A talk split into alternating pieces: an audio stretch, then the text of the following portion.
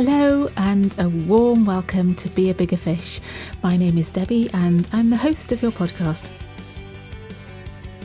This is a fascinating conversation with a gentleman called Anthony Vaughan, or AJ. AJ hosts his own podcast called E1B2, and you'll find out what that relates to in the course of our conversation.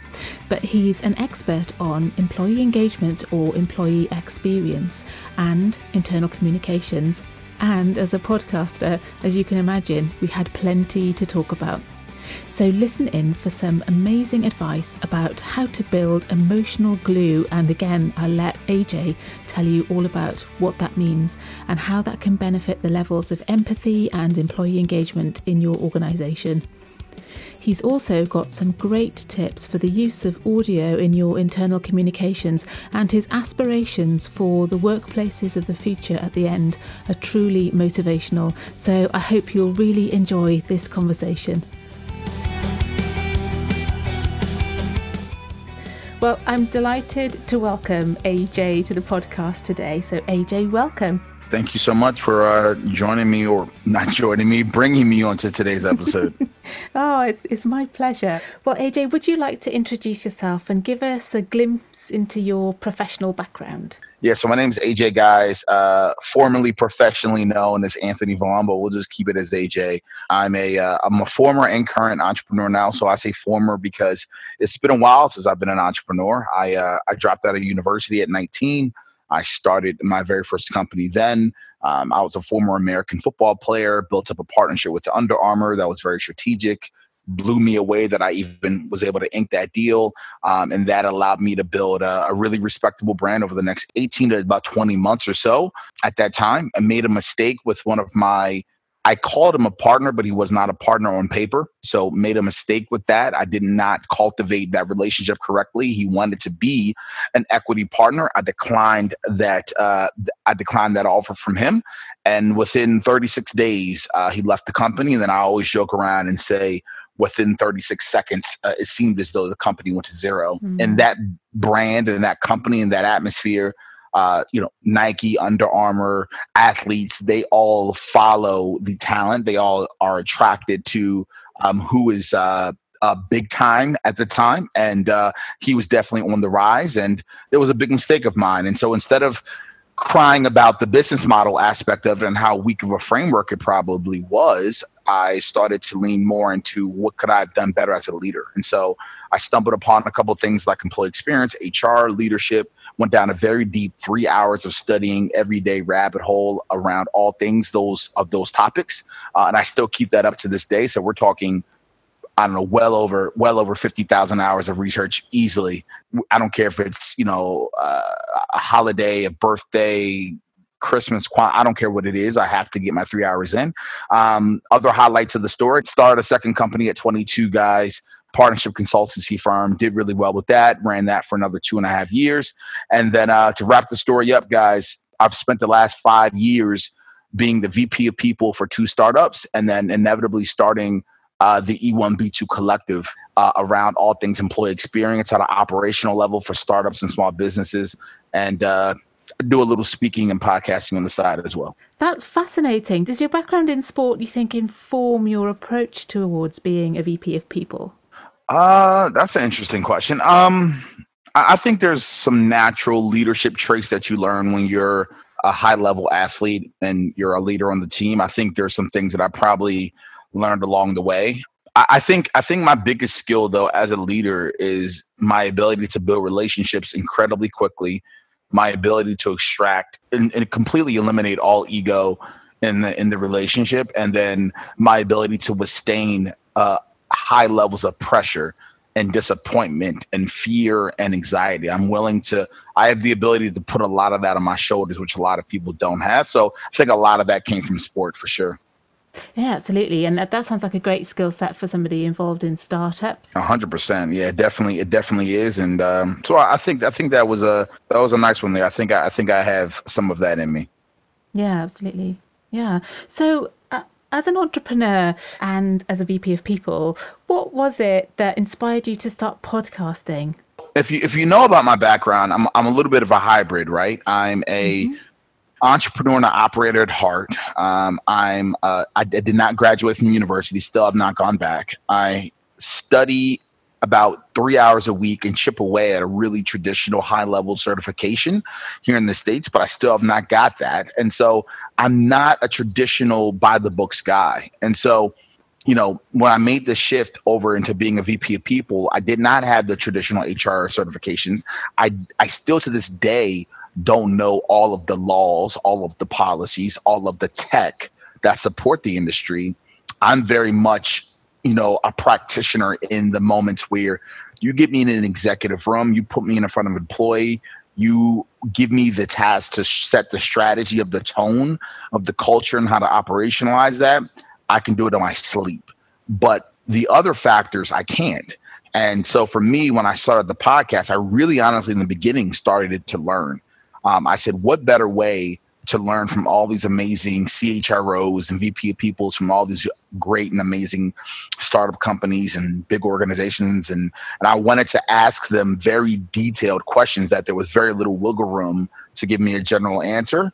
And I personally would listen to those episodes back to back to back on my drives, you know, to a friend's house or my drive just overall heading to work each morning or just you know you know taking a shower in the morning or just hanging around the house like i would listen to that content. So it was very much of a need uh, and a desire to learn more.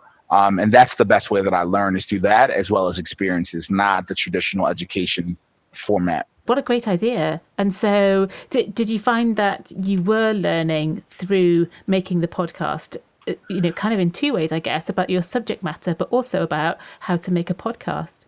Yeah, yeah. Uh, I, I, learned, yeah, the park, the podcast part. I, I, I really already had a couple frameworks in my mind of how I wanted to go about it. I really love the Joe Rogan and Gary Vaynerchuk and a couple people like that, where I look at their formats as very raw very little editing and just they just jump right in. And so that's kind of how i did it. So i still don't view myself as a podcaster.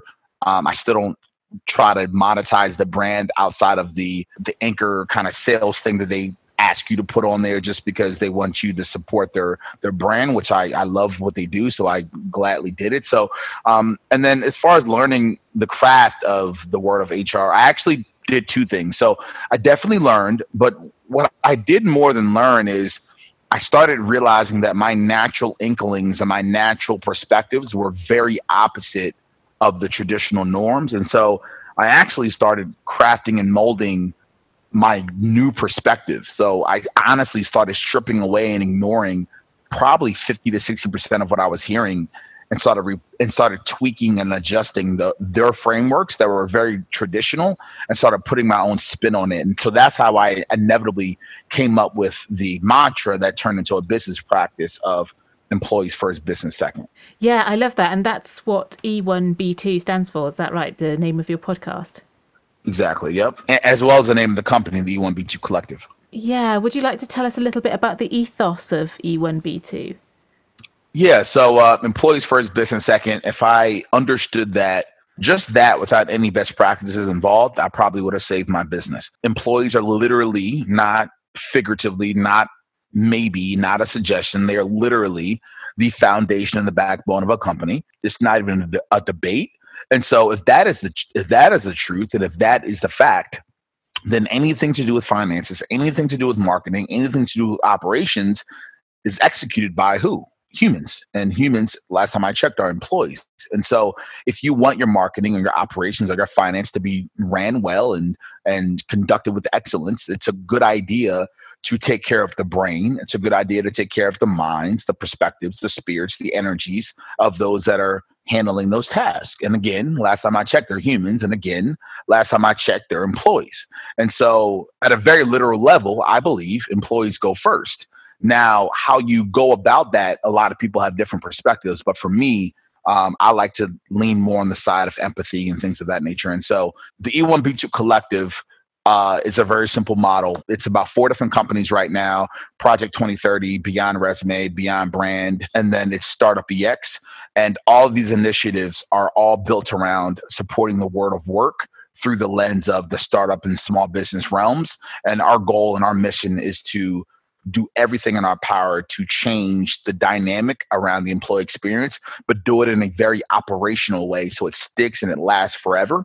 And um, there's a lot of different things that we do in that format. And then when I say we, every single initiative has either one to three co-founders involved so it's very much like a, a, a, collective. At this point, it's about 12 of us. And then it's probably going to continue to grow as I come up with new ideas, new business models, um, new things to put in place. So it's very much a big team of us trying to take over the world of employee experience and, and do a good job of impacting the, the next 10 or 15 years of this, this space. Yeah, that's amazing. And and I'd recommend anyone who's working in the area of employee experience or employee engagement to tune into E1B2. I love the idea that you took it up as kind of a way to learn and a way to document your your learning journey. And that's very mm. much why I started my podcast too. So I, I, really understand that. When you started out, did you invest invest a lot in the kit and the skills to actually make the podcast, or were you more focused on the content and kind of all of that you, you picked up as you went along? No, I was more focused on the content. Yeah, like I said, I, I utilize Anchor, which uh, allows me to just press a button on my phone and I can just talk into it and record it. Um, yeah. yeah. So the the technology of it, um, yeah, I very much just focused on the content and the way that I wanted it to feel. Um, I just wanted it to be very, very tangible and practical. And so, if you if you guys ever get a chance to listen to it, the the the podcast is split into two different directions. It's about sixty percent solo episodes, so it's just me for six minutes, three minutes, seven minutes, 12 minutes, where I give, I immediately say, Hey guys, what's going on? It's AJ here back again with the E1B2 podcast. And then I immediately jump right into content. There's no fluffer, no just, I don't know, like no BS conversations. I, I just go right into tactics, right into frameworks, right into nuances, right into very tangible how tos that, uh, that, um, over the over the course of the 227 episodes a lot of people have appreciated and then the other 30 40% of it is when i bring on those leaders to uh, have deep dive conversations. So I, I, yeah the, the format is very very much an authentic tangible tactical approach. Yeah I, and i really love the immediacy of them as well and the fact that you know they vary so greatly in length. Um, yeah i think that's really a, a, quite an interesting approach and also, I notice that sometimes you use music and sometimes you don't. So, is that a conscious decision? Do you have episodes where you feel like they need the sort of sparseness of it just being voice, or you know, what, what inspires you to b- bring the music in when you do? Yeah, I um, I'm, I'm inspired by the music mainly due to a uh, the the subject matter. So if it's a little, if it's something a little bit more laid back, something that you don't necessarily have to, you don't have have to listen to every single detail. I might throw a couple couple tunes on there to kind of make it a little bit more uh, sonically pleasing. But yeah, when it's a really hard hitting subject or I really want to make a point, I won't have any music in the background and just go right in for the content. I think that's really interesting, actually, because I don't know of any other podcast series that's like that. I think most people like choose music and use music, or or don't. Um, but I, I really like the fact that yours varies and you never quite know. I, I wonder whether it's going to be an episode with music or it's going to be just the talking. Yeah, hundred percent. So, how would you say the podcast has evolved, and how has the sort of evolution of your podcast maybe reflected how you've grown and evolved through the time you've made it? Uh, it's it's evolving right now more towards supporting the E1B2 collective. So, um, and I'm actually saying this to myself that I need to start. I actually that's not true. I st- I actually have a couple episodes recently that were that were geared 100% towards my selfish desires to learn, but it's starting to become a little bit more strategic to support the E1B2 collective efforts. So what I also now use the podcast for, and I would recommend any body that's an entrepreneur uh, or a business person, I would recommend doing it this way. So the next probably the next 30 to 50 episodes are probably going to be 50% of those episodes are probably going to be startup leaders, operators, venture capitalists, angel investors, advisors, workshop hosts, anyone that's doing anything in the world of startup small business world, they're going to be on the podcast mainly to build a relationship with me. I am not a traditional sales guy. I build every single company through partnerships and collaborations whether that's they have access to clients and a marketplace that I desire to have access to, whether that's they are filling a technical need that I don't have, whether that's a combination of the two, whether they're just a great person to know from a lot knowledge perspective and I ping their ear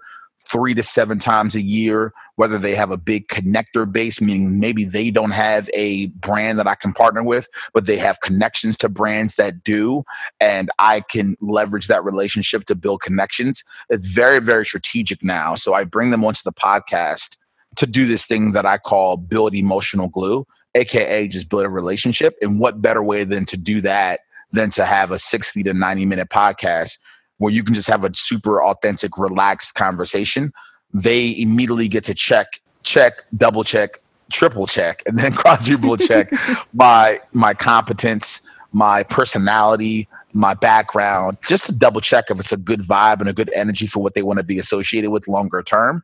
And then we use it to just dive into ideas, perspectives, strategies, understanding their points of view. So we, so that it's more or less like we can knock out one of those first strategy strategy calls that you would have if you were trying to pitch someone to be a partner. We kind of do that live, bring value to the bring value to the listeners, bring value to each other. So it's very strategical now. And so uh but that's not to say though that there's not a ton of content because I I mainly 60% of it is mainly geared around unpacking what I need them to unpack for my own learnings and for the and for the the the listeners as well. Yeah, excellent. And I guess, you know, that style of podcast you've just described, that's allowing people some insight into almost like an interview process or kind of the beginnings of a due diligence process almost. So that's maybe territory that you wouldn't expect to hear broadcast publicly. Yeah. So that's really fresh approach. And and I do like behind the scenes as well. So like I just I had one of the biggest keynotes in my career recently. I, I probably talked in front of not live obviously, but there were probably there's probably going to be a total of thousands of people that listen to this to the to the the keynote over it's an on demand and live version. So I recorded it on my end and so I also there's mm-hmm. probably four or five of those where I'll do like behind the scenes looks at uh, keynotes that I do. I've literally recorded a strategy session that me and my partners have had before. I'll just do a little behind the scenes stuff as well. Yeah, that, that's great. And what do you think is the advantage of audio for sharing that type of content? Uh, just the on-demand aspect of it. Whenever they want to listen to it, pause it, stop it, rewind it, they can. Um, YouTube does have that that version that you can like keep it going in the background, but you have to pay for it. And then just due to life nowadays, you know, unless it's in the evening or early, early in the morning, no one really has time to sit down and watch a video on LinkedIn or watch a video on mm-hmm. Twitter or, or mm-hmm. watch a video on YouTube. So I just like the on demand approach. Yeah, and the fact that you can multitask, right, while you're, you're yep. taking in audio. Yeah. And because I, you know, another thing too is I understand the brain, right? I did a lot of research with the brain. And so, um, a lot of it, you know, a lot of all that convert, all that content, and all the information eventually seeps its way into the subconscious, which which drives, you know, ninety eight percent of your day to day conscious behaviors. And so, I know that if I have it in my ear, or if I have it, uh, yeah, if I have it on my ear while I'm driving, or while I'm working out, or or, or cleaning the house, whatever the case is going to be, I know that um, I know that inevitably it's going to influence the way that I work over the course of time. Yeah, I, I, think I know what you mean. You know, the stuff that you listen to, you're kind of picturing that stuff at the same time you're listening to it, right? So it's you're creating the image of that in your mind, um, exactly. and that, that content stays with you. I'm really intrigued by a phrase you used um, a couple of questions back, which is that you like to build emotional glue. And I'd really like to connect that with the work that you've done and the research that you've done around employee experience and employee engagement. How do you think that leaders in organizations can build emotional glue with the people who follow them? Yeah, so I've, I, you know, I need to make a shirt or a, a sweatshirt or a hoodie or a hat with that. Um, yeah. A lot of people are telling me they've never heard that phrase before, and then when I say it and I break it down, they're like, "Oh yeah, that's that's really good. I understand it." So uh, I probably need to do that. You're probably now literally the fiftieth person that said it. So just to give people a little bit of a definition, emotional glue, guys, is Emotional glue is inevitably the connection that you have with another human, aka your employee or your your direct report or anyone you work with. and when you have emotional glue, that means you guys emotionally understand each other. You have empathy for each other. You respect each other's differences. You will at all times stop to listen. You will pause. You will reflect. You will do whatever it takes to make that person happy, that person comfortable. You also have the ability to work well with each other from an efficiency perspective because you can finish each other's sentences. You already know what they're thinking. You know how to communicate with them. You know how to not communicate with them. You know what they appreciate what they don't appreciate.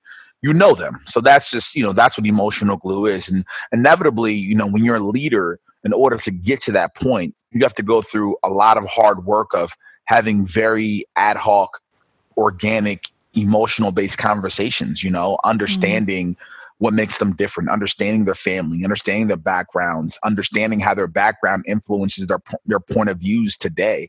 You know, asking them, you know, this is some tangible stuff for a leader, like asking your employees to tell you what they want to do and what they want to be and what they want to conquer in this world from a deliverable or tangible workflow or whatever it's going to be and then you going ahead and actually you know executing that and showing them that you didn't just ask just because, but you are actually going to deliver. Um, that builds emotional glue. You know, doing things that you know are not scalable, but you know it's going to impact the hearts and the minds of those that you lead. Um, that's emotional glue. Uh, I'll give you guys one more. You know, trying to find any way possible to connect where you want to be as a leader in the company at a macro to the inevitable goals that your employees have, and not being afraid if they inevitably walk away from the company, or not being afraid if inevitably they decide that this is not the place for them, or not being afraid to give all of your secrets away, you know, to your employees. Because once they notice and understand those things, they are going to now have that emotional glue for you. And you're going to build that emotional glue. And so you're going to watch their engagement, their retention, their innovation, their ability to be productive, their ability to just add value. You're going to see those things spike through the roof. And so emotional glue is the most foundational part of being a leader. And it they're just connected to speed and efficiency, and uh, that's needed to grow a big brand that produces a lot of cash. So, AJ, tell me, what do you think is the importance of internal communication to any organization's effort to either create that emotional glue that you talk about or to improve employee experience? I mean, I, I think I think communi- internal communications is everything for a couple of different reasons. I think I think you know, for me, I, when I think of internal communications, I think of a brand having an opportunity to communicate. I think it's an opportunity to be transparent. I think it's an opportunity to show behind the scenes. I think it's an opportunity to train at a passive level.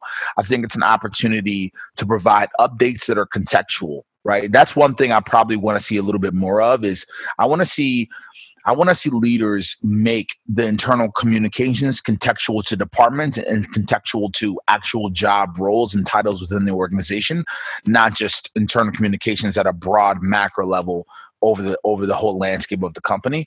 Um, I think internal communications is an opportunity for companies to show their personality a bit, to show that they are interested in the same types of things that the that the employees are inevitably interested in as well. I've I've seen some really interesting things with some companies here in the states where they have uh, a weekly playlist of music that uh, that is actually curated by the employees themselves. So it's like internal comms meets like a nice little culture hack. So I just think uh, internal comms, I, I think it's it's really really interesting. But I think how it really impacts the experience is when you dive into giving employees a behind the scenes look, giving employees tactics and resources and information that are going to help them excel their career, giving employees a little bit of an insight look into how managers think, how man, what what managers are dealing with, so that employees can navigate those realities within their own rights of how they're going to navigate and, and, manage the manage the manager and, and deal with the manager and, and know how they're going to navigate into that overall role. And I think again, I want to see internal comms get a little bit more context based and not so macro. But there's a, a, a real wealth of really great ideas uh, in everything that you just said. I have to say, do, do you have much experience of working in or running internal comms, or is it just something that you know complements the the stuff that you are inspiring leaders to do? It complements it, and then um, recently, probably over the last twelve months, I've talked I've talked at three internal comms events, and then I have a lot of internal com mentors behind the scenes that work with the collective that that gives me a lot of insights and perspectives and they were the ones actually that got me more excited about it because they were like a lot of what you're talking about is so outside the box but it very much fits into the intersection of internal comms and employee experience. And so i'm just all about and if you can tell this from an internal comms perspective i'm just all about transparency communication and education and contextualizing as much as you can for a department or an or an individual of one. I'm just I'm just super fascinated, big company to small company, of how internal comms can be used to do those things. I'm just super fascinated by that because I because I know how much it impacts the inevitable long term experience of the employee. Yeah, it does. It does. I think that's excellent. Thank you. If there's someone listening to this episode who is either an entrepreneur or who works inside an organization and is desperately trying to do the, the job of building that emotional glue between their people and their organization, if that person was thinking about adding audio into the mix or starting a podcast, what would be your top tips for them?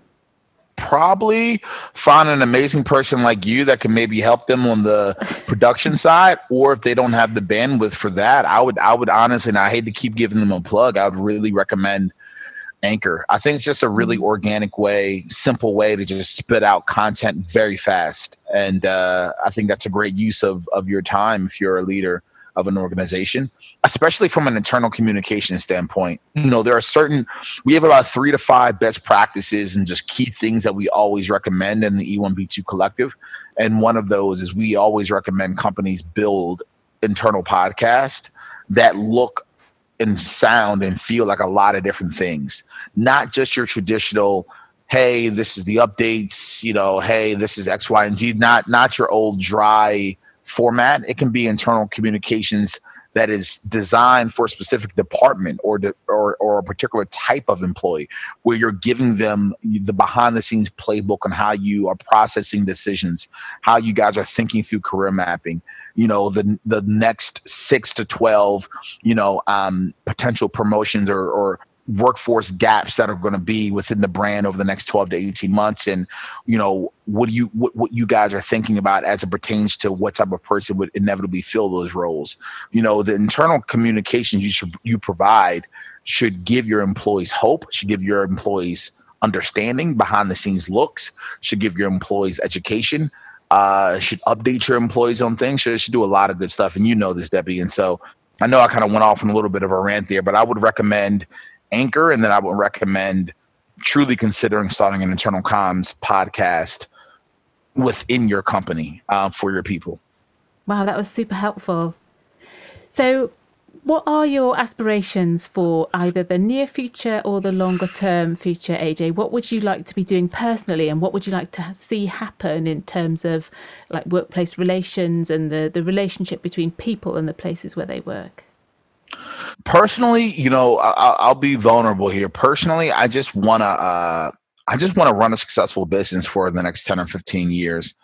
I made a really big mistake early in my career that I, I still regret to this day. You know, that company should probably still be around. I hit a roadblock and a burnout with my second company um, that I have now much older understand how to navigate that and avoid burnout. Um, so this time around, I just want to really just want to build something that financially takes care of all of my partners and employees. And then most importantly, I just want to be able to provide myself and the world something that I know is just going to help so many people from an employee experience perspective. But again, being selfish for just a moment, I just want to produce something that's consistent. I want to build a lot of great things. And I just want to prove to myself that this can be a long term career option and not just uh, something that I can do for a three three month, three year type sprint. I want to kind of prove to myself that this can be a sustainable entrepreneurial model forever. And then as it pertains to the work that we're doing, I really, really, really want to see the world of work from an employee experience perspective just get super simple and super practical and do what you would do for your brother, your sister, your father, your uncle, whatever the case is going to be. Like I'm actually looking at our, our document right now. I just want to see more employee experience audits getting done. I want to see the world of the VP of people or CHRO role be more strategic and realistic to what it actually should be. I want to see the onboarding of of how you onboard employees get much more empathetic and much more transparent and much more um, in depth to the desires and the perspectives of that new hire coming on board. I want to see companies get really intentional about career mapping around the selfish desires of the employee and not the selfish desires of the organization. I want to see companies do life checks and get very empathetic to the realities of an employee's life and try to figure out operational consistent ways to benefit and impact that life and, and make sure that it also benefits and impacts the, the organization. My goal is to have so much energy and focus on what the employee needs but also make sure that the business is taken care of by focusing so much on the employee. I always joke around people it's not e1 I very much, I very well could have. that's kind of a cool name. I could, I could have named the company E1, and it, well, what's that? Employees first. Everything we do is to put the employee first, but that's not true.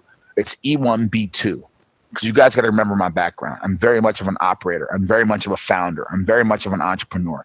Everything that I believe in is to put the employees first to inevitably impact the emotional aspect of the humanity of the employee, but also to make them more productive employees, to drive more revenue for the company. And so I just want to see more of that intersection and I want to bring more practicality out of the box thinking, more empathy to the word of work at a very strategic operational level. So it's not something we have to remember. It's something that we just do consistently because it's in the operational fabrics. That's a great way of looking at it, actually, that it's not something we have to remember. It's not something we should be prompted to do. It just should be the way things are done. Um, exactly. Yeah, it's a great way of looking at it. And I really, out of all those amazing things that you listed, I love that idea of employee life checks. Maybe what's happened in the past year with the lockdown and people having to work remotely, and obviously there being more concern about people's well-being and the vulnerability of that. I think organisations have had to take a look at this concept of life checking and being aware more of um, an employee's personal circumstances and immediate surroundings where they're working away from the workplace? And do you think this year has shaped the way employees are seen by organizations at all? You want to know what I honestly think? Let me just be truthful here. What I honestly think is I, I think I honestly think the human race has woke up around a lot of things, you know, color of skin related, work related, things of that nature. Yeah. But you know what I honestly think? I honestly think companies will soon forget this year and possibly next year. Once we figure out a way to go back to some sort of normalcy, my gut feeling believes at a macro level, not much will change. That's honestly what my gut tells me. So I just want to be very vulnerable and truthful on, on this episode because you know what? You know what I've actually found into a really comfortable groove of being? I've been very comfortable being the honest bad guy. Um, all of my partners say that I'm such a negative Nancy. I just feel like I'm a realist.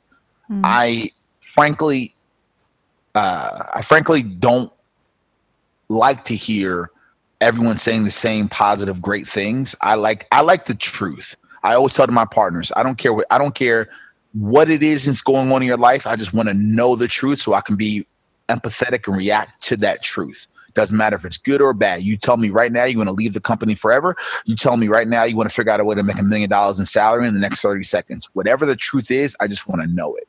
And mm-hmm. I feel like we need to get more into that place. And I just I think the truth is that most businesses at a macro level, not a micro, macro level, once this world gets a grappling on what's happening, they're going to go back to just pushing through and and doing mm-hmm. what's best for the for the business. Um, and let me just add one little thing on the life check part to give you guys a very tangible action that can be operationalized. Every 90 days, something happens in your life that can affect your point of view of your current job, your point of view of yourself. Something could impact your need or lack of your need or lack thereof of finances like you may need a spike in your finances. You may want to restructure your position to build more autonomy and more flexibility because of your kids reality your husband's reality your wife's reality something that's happening in your own personal perspectives of where you want to be in your career. Every 90 to 120 days i think i think something occurs that can mm. potentially impact how an employee shows up to work companies need to put on the calendar 90 to 120 day life check hour meetings where the entire conversation is around what is going on in your life right now that is super vulnerable, super sensitive, that you feel comfortable enough to give me a bird's eye view of what that is. And you let me know back to the truth part what the reality is, what the truth is, so that we as a company can brace ourselves to navigate that truth good, bad, or indifferent, we're going to respect it. We're going to appreciate it. We're going to love you. We're going to have empathy. We just got to know what the truth is. You have no idea how much that can really help the bottom line. People will have higher levels of retention. People will jump into different roles that are more geared towards their passions as their productivity will increase. People will leave the company six months prior than they probably should have. Thus, you get back those six months to put in someone that is much more productive for that role. People will just, it, I, I, I could go on for days. So, it's just a good idea at operational business level and it's a great idea at the human level. I love that idea. And, and i think of all the things that you've spoken about that that is how people on a one-to-one level will build that emotional glue. Yeah excellent. This has been an amazing conversation and i'm so grateful to you for for joining me and for allowing me to record this conversation. But if anyone who's listening would like to hear more and find out more about you where's the best place for people to look you up uh, you can find me on LinkedIn. Uh, it's Anthony Vaughan, V A U G H A N is the last name. Uh, you can find me on the E1B2 podcast on all major platforms. Uh, I'm on Twitter at E1B210. And hopefully, I'll be working more with you. So, if you guys want to check me out, I'm sure Debbie can give you my contact information as well. So, I just want to continue to try to bring value and uh, do my part to, to improve organizations through employee experience. That's fantastic. Thank you so much. I really appreciate it. It was great.